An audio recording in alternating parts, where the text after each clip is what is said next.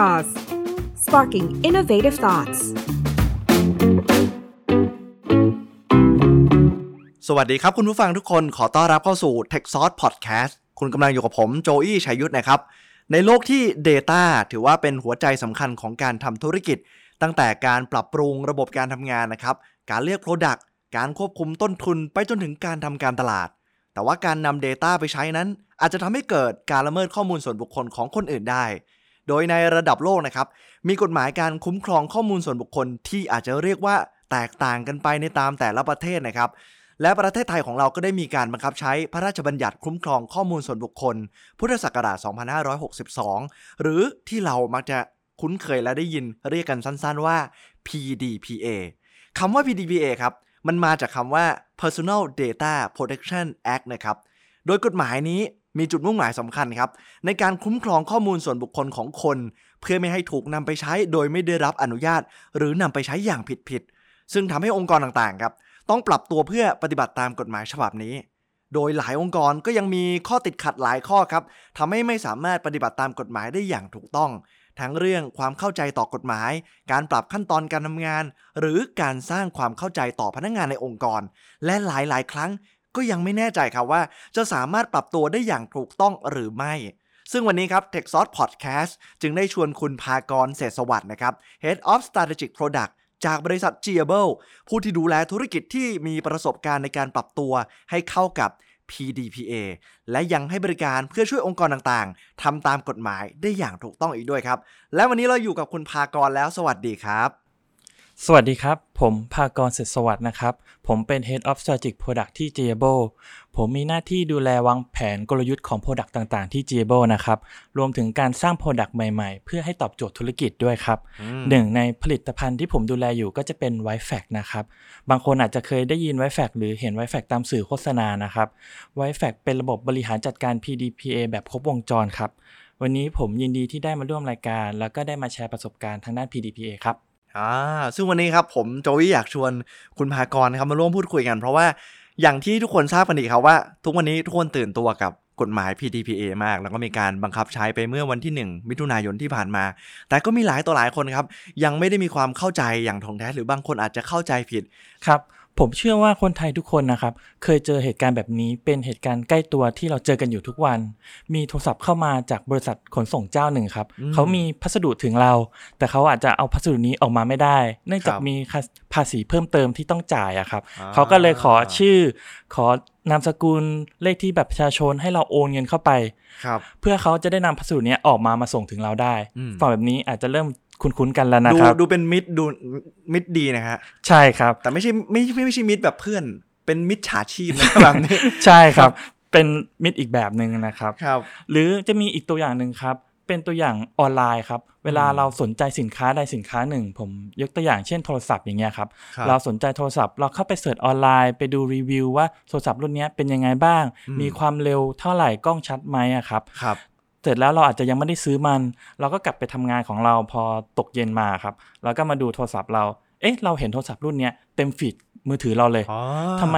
เรายังไม่ได้ซื้อเรายังไม่ได้บอกใครเลย แต่ทำไมระบบมันเด้งอะมันขึ้นมาจัดแล้วขึ้นมาให้มันเราหมดเลยอืมหลายๆคนอาจจะสงสัยว่าเอ๊ะเหตุการณ์พวกเนี้ยเขาไปเอาข้อมูลส่วนตัวของเรามาได้ยังไง ครับเขาไปเอาข้อมูลบริษัทของเรามาได้ยังไง หรือเขาไปรู้พฤติกรรมการทำออนไลน์ของเราได้ยังไงอืมเนี่ยแหละครับเป็นตัวอย่างที่บริษัทอะนำข้อมูลส่วนบุคคลของลูกค้าไปใช้โดยที่ไม่ได้รับอนุญาตครับโห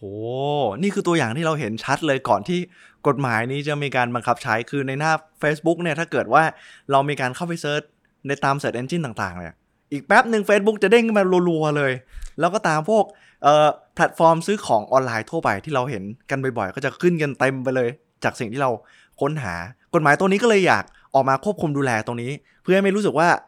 เออลูกค้าหรือเจ้าของข้อมูลโดนละเมิดใช่ไหมครับ ใช่ครับ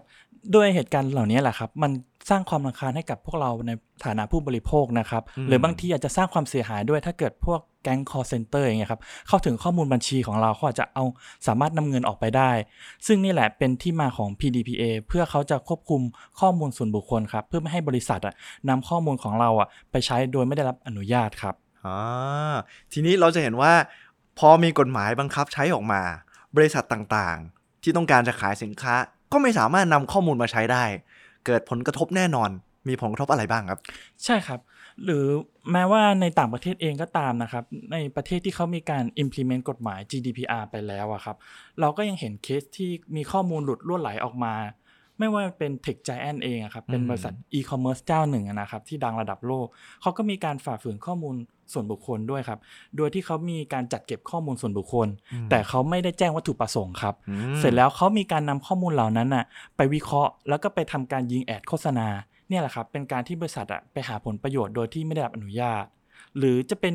ตัวอย่างอีกประเภทหนึ่งนะครับ เป็นธุรกิจคนละด้านกันด้าน finance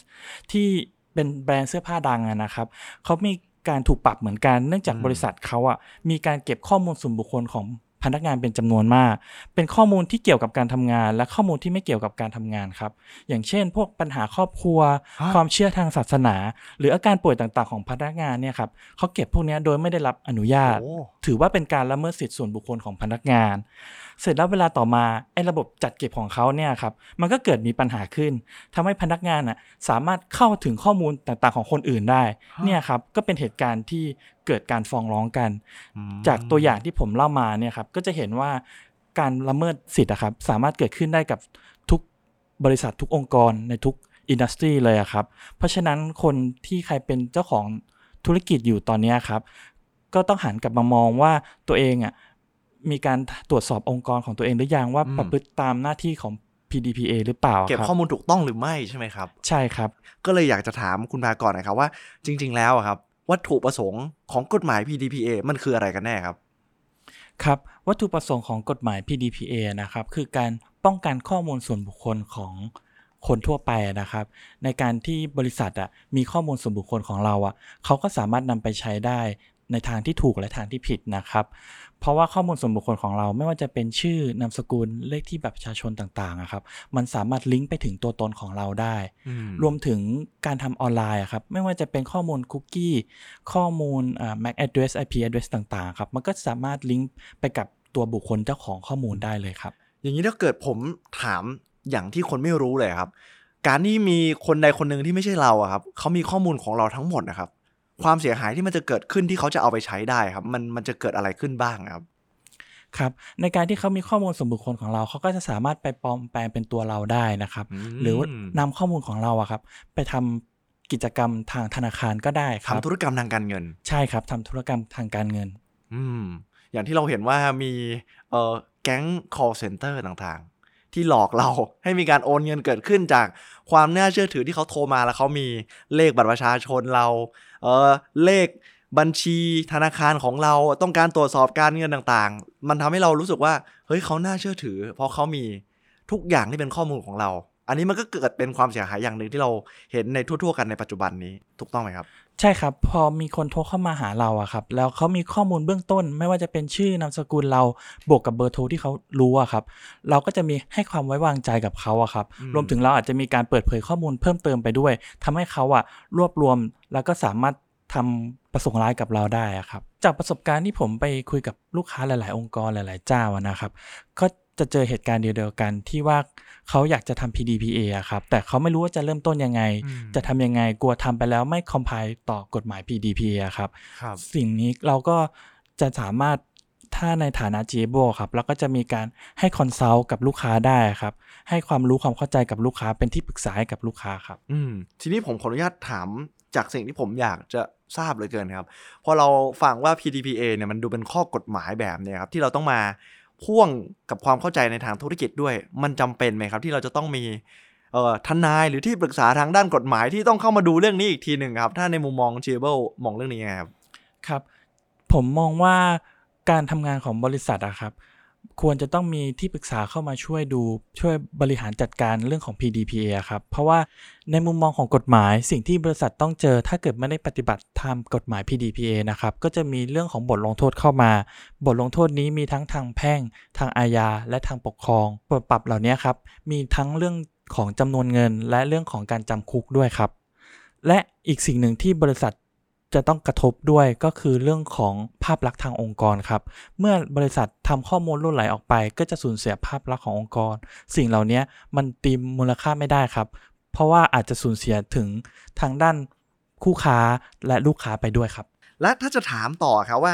และการนำข้อมูลส่วนบุคคลมาใช้ในธุรกิจครับ เราจะต้องเตรียมตัวยังไงครับ เพื่อจัดเก็บข้อมูลให้ถูกต้องอย่างที่คุณภากรบอกครับ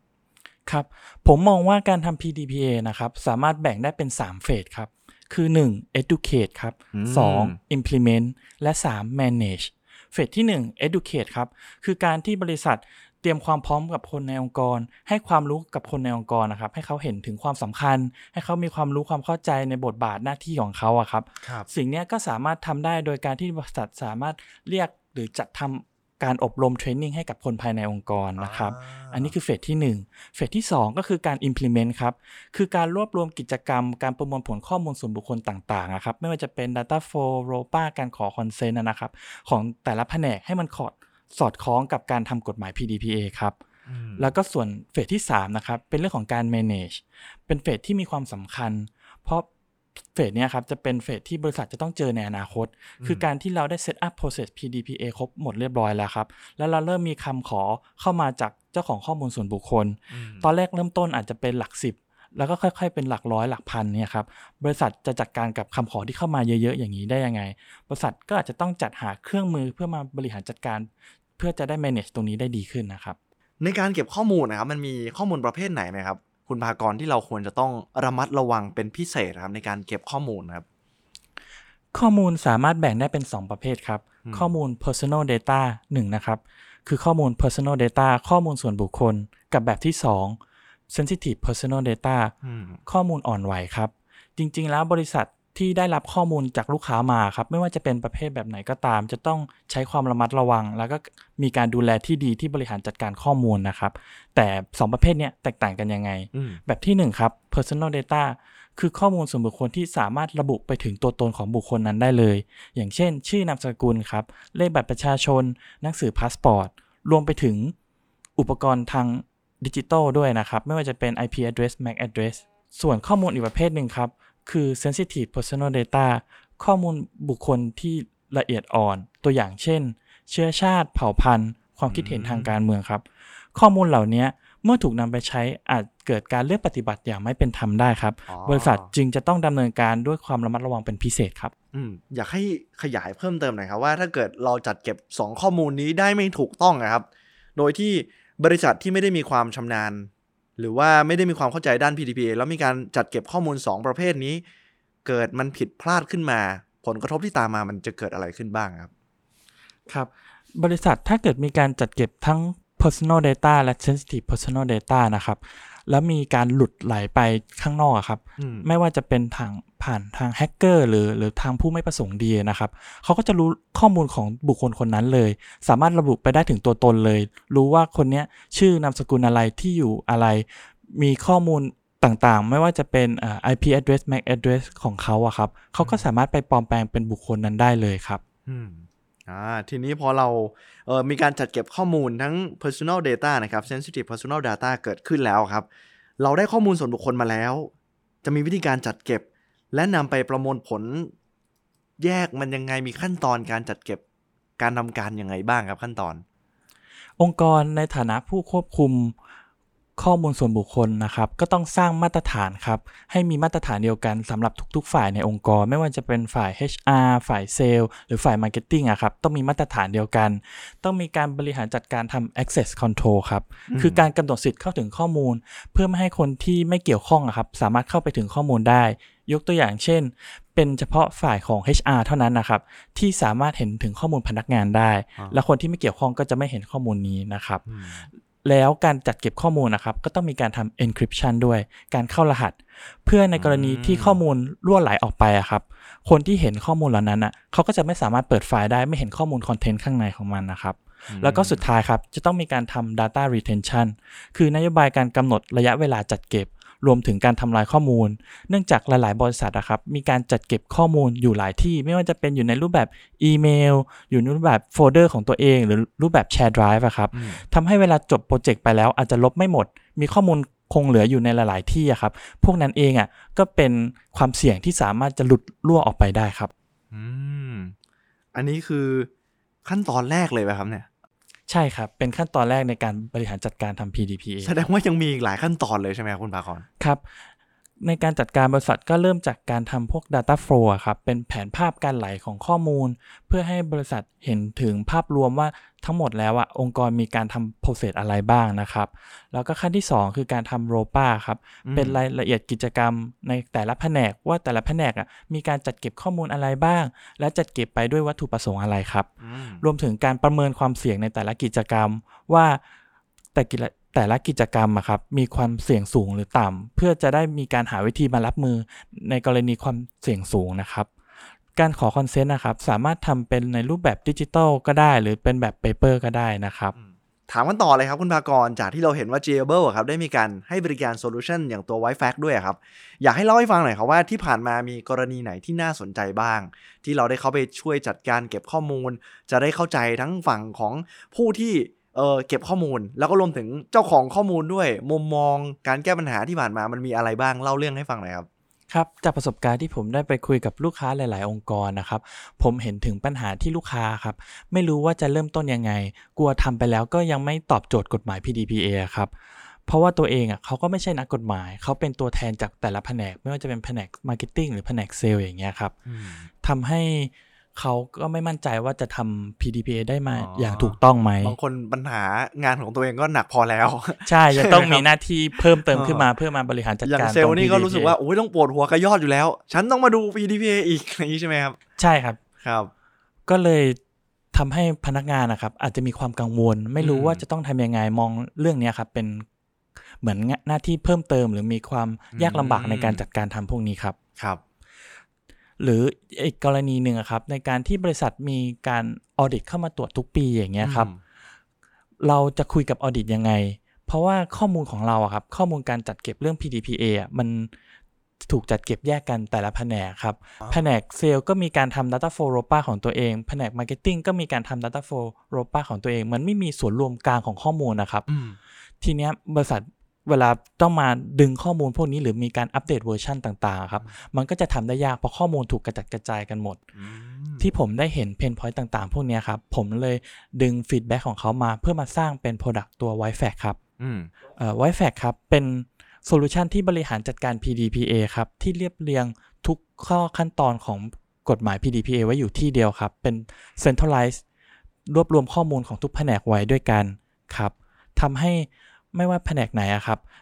จะทำงานอยู่ที่บ้านทำงานอยู่ที่ออฟฟิศหรือม work from anywhere ครับ ก็เข้าถึงข้อมูล PDPA ได้หมดเลยอืมอยากให้เล่าให้ฟังหน่อยครับว่า แล้วในแต่ละแผนกครับเขาจำเป็นจะต้องรู้ข้อมูลของแผนกอื่นๆ ไว้เพื่ออะไรยังไงบ้างครับ จริง ๆ แล้วครับครับแต่ละแผนกก็มีการทำกิจกรรมที่แตกต่างกันนะนะครับ เขาก็ต้องมีการทำ Data Flow ROPA ของเขา เพื่อแยกว่าเขามีการจัดเก็บข้อมูลอะไรบ้าง ไม่ว่าจะเป็นข้อมูลลูกค้าเอง หรือว่าเป็นข้อมูล vendor ข้อมูล partner ต่างๆนะครับ รวมถึงบาง process ที่แผนกจะต้องมีการส่งข้อมูลไปให้แผนกอื่นเพื่อไปวิเคราะห์อย่างเงี้ยครับ ก็ต้องรวมถึงการที่เขาจะต้องมีการทำ Data Flow ROPA ร่วมกันครับ แต่ทีนี้เราก็เห็นว่าบางครั้งในยการจัดเก็บมันดูมีความซับซ้อน เราเลยอยากให้ได้เข้าใจทั้งสองมุมมอง ทั้งฝั่งของภาคธุรกิจที่ต้องการเก็บข้อมูลมาใช้ในการทำการตลาดต่างๆ หรือว่ามาใช้ประโยชน์จากข้อมูลลูกค้าเพื่อเข้าถึงได้ง่ายขึ้น รวมถึงลูกค้าเองก็ตาม ที่เป็นเจ้าของข้อมูลนะครับ เราจะถามกันต่อครับว่า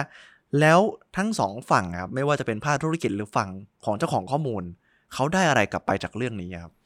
ในฝั่งเจ้าของข้อมูลนะครับ เราก็ต้องศึกษาครับว่าบริษัทที่เรากำลังจะไป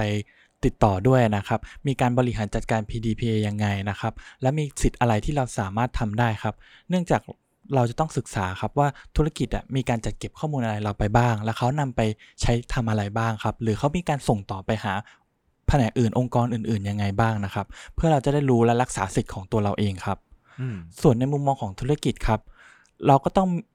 มีความโปร่งใสในการบริหารจัดการครับ เนื่องจากเรามีการจัดเก็บข้อมูลเขา เราก็ต้องมีการจัดแจงครับว่าเรามีการจัดเก็บข้อมูลอะไรบ้าง และนำข้อมูลเหล่านั้นไปทำอะไรต่อครับมเพื่อให้เจ้าของข้อมูลสบายใจครับว่าเรามีการทำอย่างโปร่งใสกับเขาครับอืมเมื่อเกิดความโปร่งใสก็จะเกิดความน่าเชื่อถือของบริษัทนั้นตามมา ส่วนลูกค้าเนี่ยจากที่ได้ฟังคุณภากรก็จะรู้สึกว่า เมื่อก่อนฉันไม่มีโอกาสได้มีทางเลือก ในการจะให้อนุญาตเอาข้อมูลไปใช้ได้หรือไม่ในปัจจุบันฉันเลือกได้แล้วว่า ฉันอยากให้บริษัทไหน หรือว่าคู่ค้าของจากที่ใดเอาข้อมูลฉันไปใช้ เพื่อให้เกิดประโยชน์กับตัวเขา นอกจากที่เราต้องรู้เรื่องสิทธิ์แล้วครับ มันจะมีสิทธิ์หนึ่งที่น่าสนใจมากเลยครับ สิทธิ์ในการลบในการเปลี่ยนแปลงหรือว่าแก้ไขครับ อยากให้คุณพากรเล่าให้ฟังหน่อยครับว่ารายละเอียดในตรงนี้มันเป็นยังไงอะไรยังไงบ้างครับ ครับบริษัทจะต้องมีหน้าที่นะครับในการบริหารจัดการคำขอที่เข้ามาต่างๆอะครับไม่ว่าจะเป็นการลบข้อมูล แก้ไขข้อมูล หรือว่าการดูข้อมูลนะครับ ซึ่งตรงเนี้ยจะเป็นหน้าที่ของ DPO ครับอืม DPO คือตัวแทนของบริษัทที่มาบริหารจัดการ PDPA ครับ DPO นี้ก็อาจจะเป็นพนักงานหนึ่งคนก็ได้ หรือเป็นแผนกก็ได้นะครับอ๋อซึ่งหลายๆกรณีอะครับ DPO นี้เขาก็มีหน้าที่อื่นที่เขาต้องปฏิบัติด้วย แล้วเขาก็ ได้ควบมาต้องมาดูเรื่อง PDPA ด้วยนะครับอืมเสร็จแล้วในหน้าที่ฐานะของที่เป็น DPO ครับเขาก็ต้องมีการรับคำขอเข้ามาครับ แล้วเขาก็ต้อง verify ว่าคำขอเข้ามาเนี่ยมันเป็นข้อมูลที่ถูกต้องไหมอืมเสร็จแล้วคำขอที่เข้ามาครับ มันเป็นคำขอ ของแผนกไหน เป็นอืมคำขอจากพนักงานเองที่ต้องไปอยู่กับ HR เป็นคำขอที่เกี่ยวกับเรื่องลูกค้าต้องไปอยู่กับแผนกเซลล์อย่างเงี้ยครับเขาก็จะต้องส่งข้อมูลต่างๆเนี่ยไปหาแผนกนั้นๆ เพื่อให้เขาทำการทำตามคำขอครับ ไม่ว่าจะเป็นการลบข้อมูลหรือการแก้ไขข้อมูล เมื่อทำเสร็จแล้วเซลล์เขาก็ต้องติดต่อกลับมาหา DPO เพราะฉะนั้น DPO อะเป็นศูนย์กลางที่กระจายงานต่างๆ ออกไปให้อะครับ ซึ่งเขาก็ต้องรับมือหนักทางด้านนอกและทางด้านในองค์กรด้วย อ๋อซึ่งงานก็จะโหลดมาก เพราะอย่างที่คุณภากรเล่าให้ฟังว่าเออทางด้านคนที่เป็น DPO เนี่ย ไม่ได้มีแค่ตำแหน่งหน้าที่เดียว บางที่เขาอาจจะมีตำแหน่งอื่นอยู่แล้ว แล้วต้องมาช่วยเหมือนเป็นสกรีนรอบแรกของคำขอ และส่งต่อต่อไป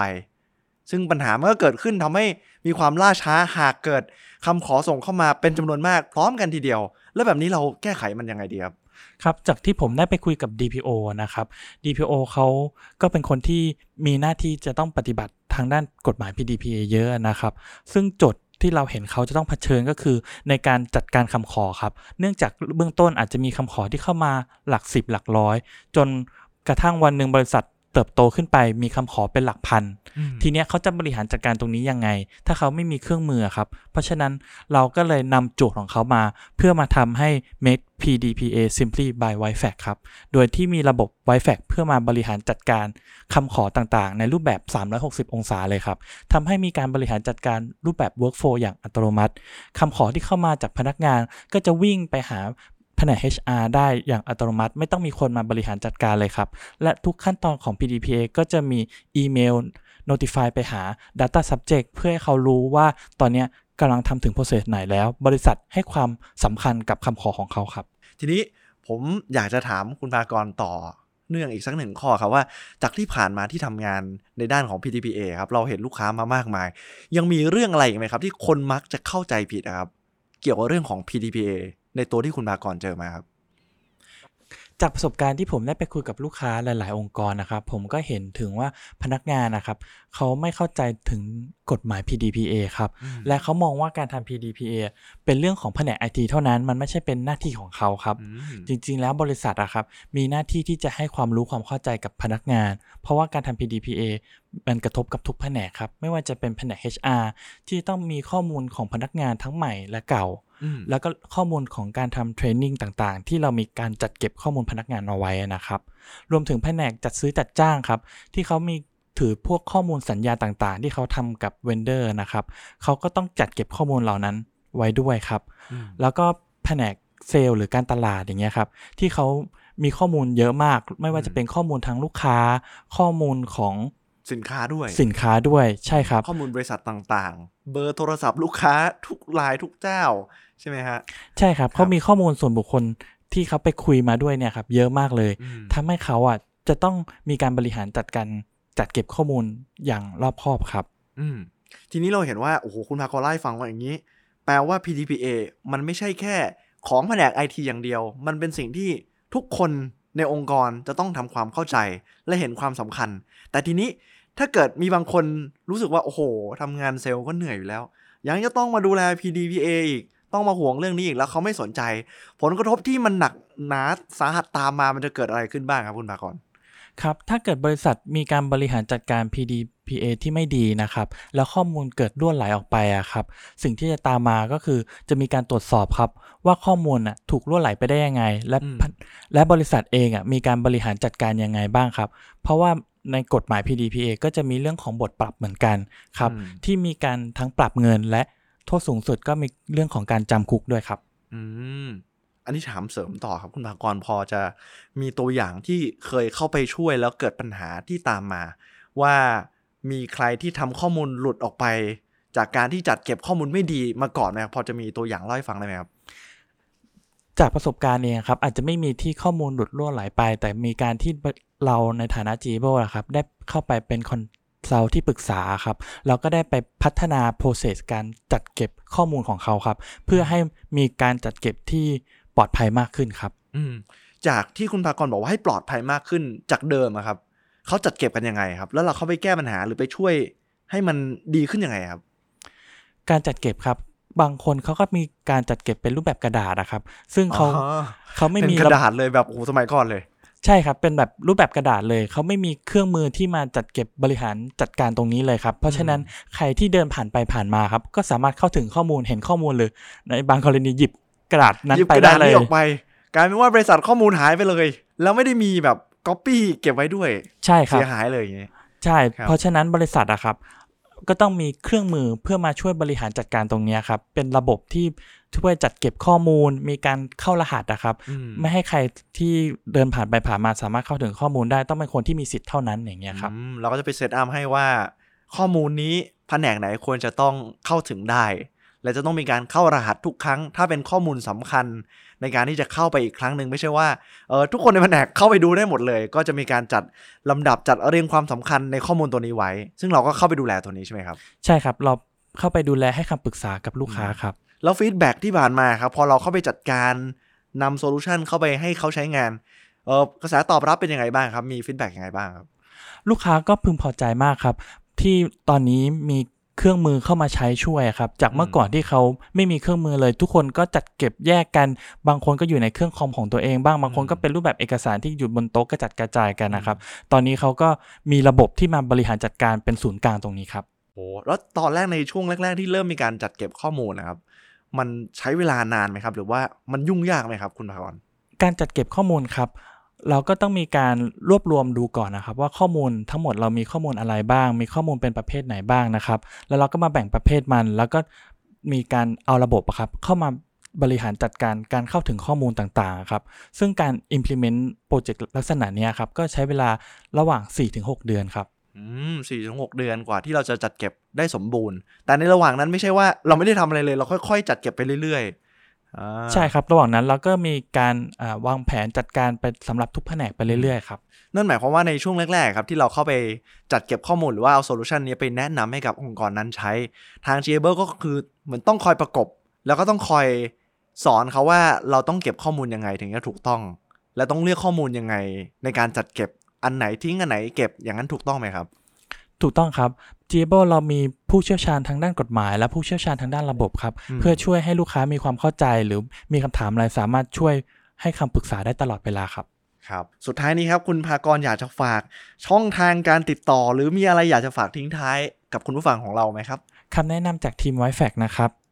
การเตรียมตัวบริหารจัดการ PDPA ควรเริ่มต้นตั้งแต่ตอนนี้เลยครับ เนื่องจากกระบวนการในการเตรียมตัวมันใช้เวลานาน และจำเป็นต้องทำทุกแผนกครับ อาจจะใช้เวลาถึง 4-6 เดือนได้ อีกทั้งในอนาคตมีกฎหมายลูกต่างๆ ที่เข้ามาเพิ่มเติมทำให้การบริหารข้อมูลส่วนบุคคลมีความเข้มงวดมากขึ้นครับ ดังนั้นบริษัทควรเริ่มต้นจัดการ PDPA อย่างเป็นระบบ เพื่อรับมือกับข้อกฎหมายคำร้องจาก Data Subject เพื่อไม่ให้เกิดโทษทางกฎหมายครับ หากใครสนใจนะครับ สามารถติดต่อเราได้ที่ w i f a c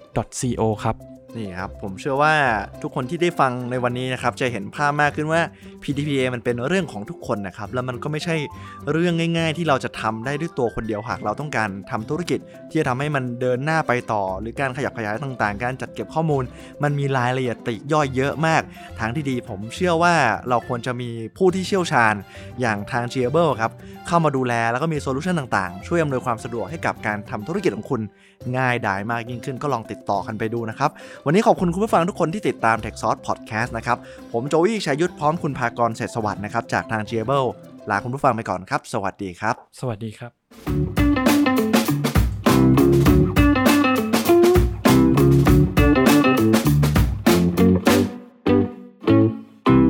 Tech Sauce,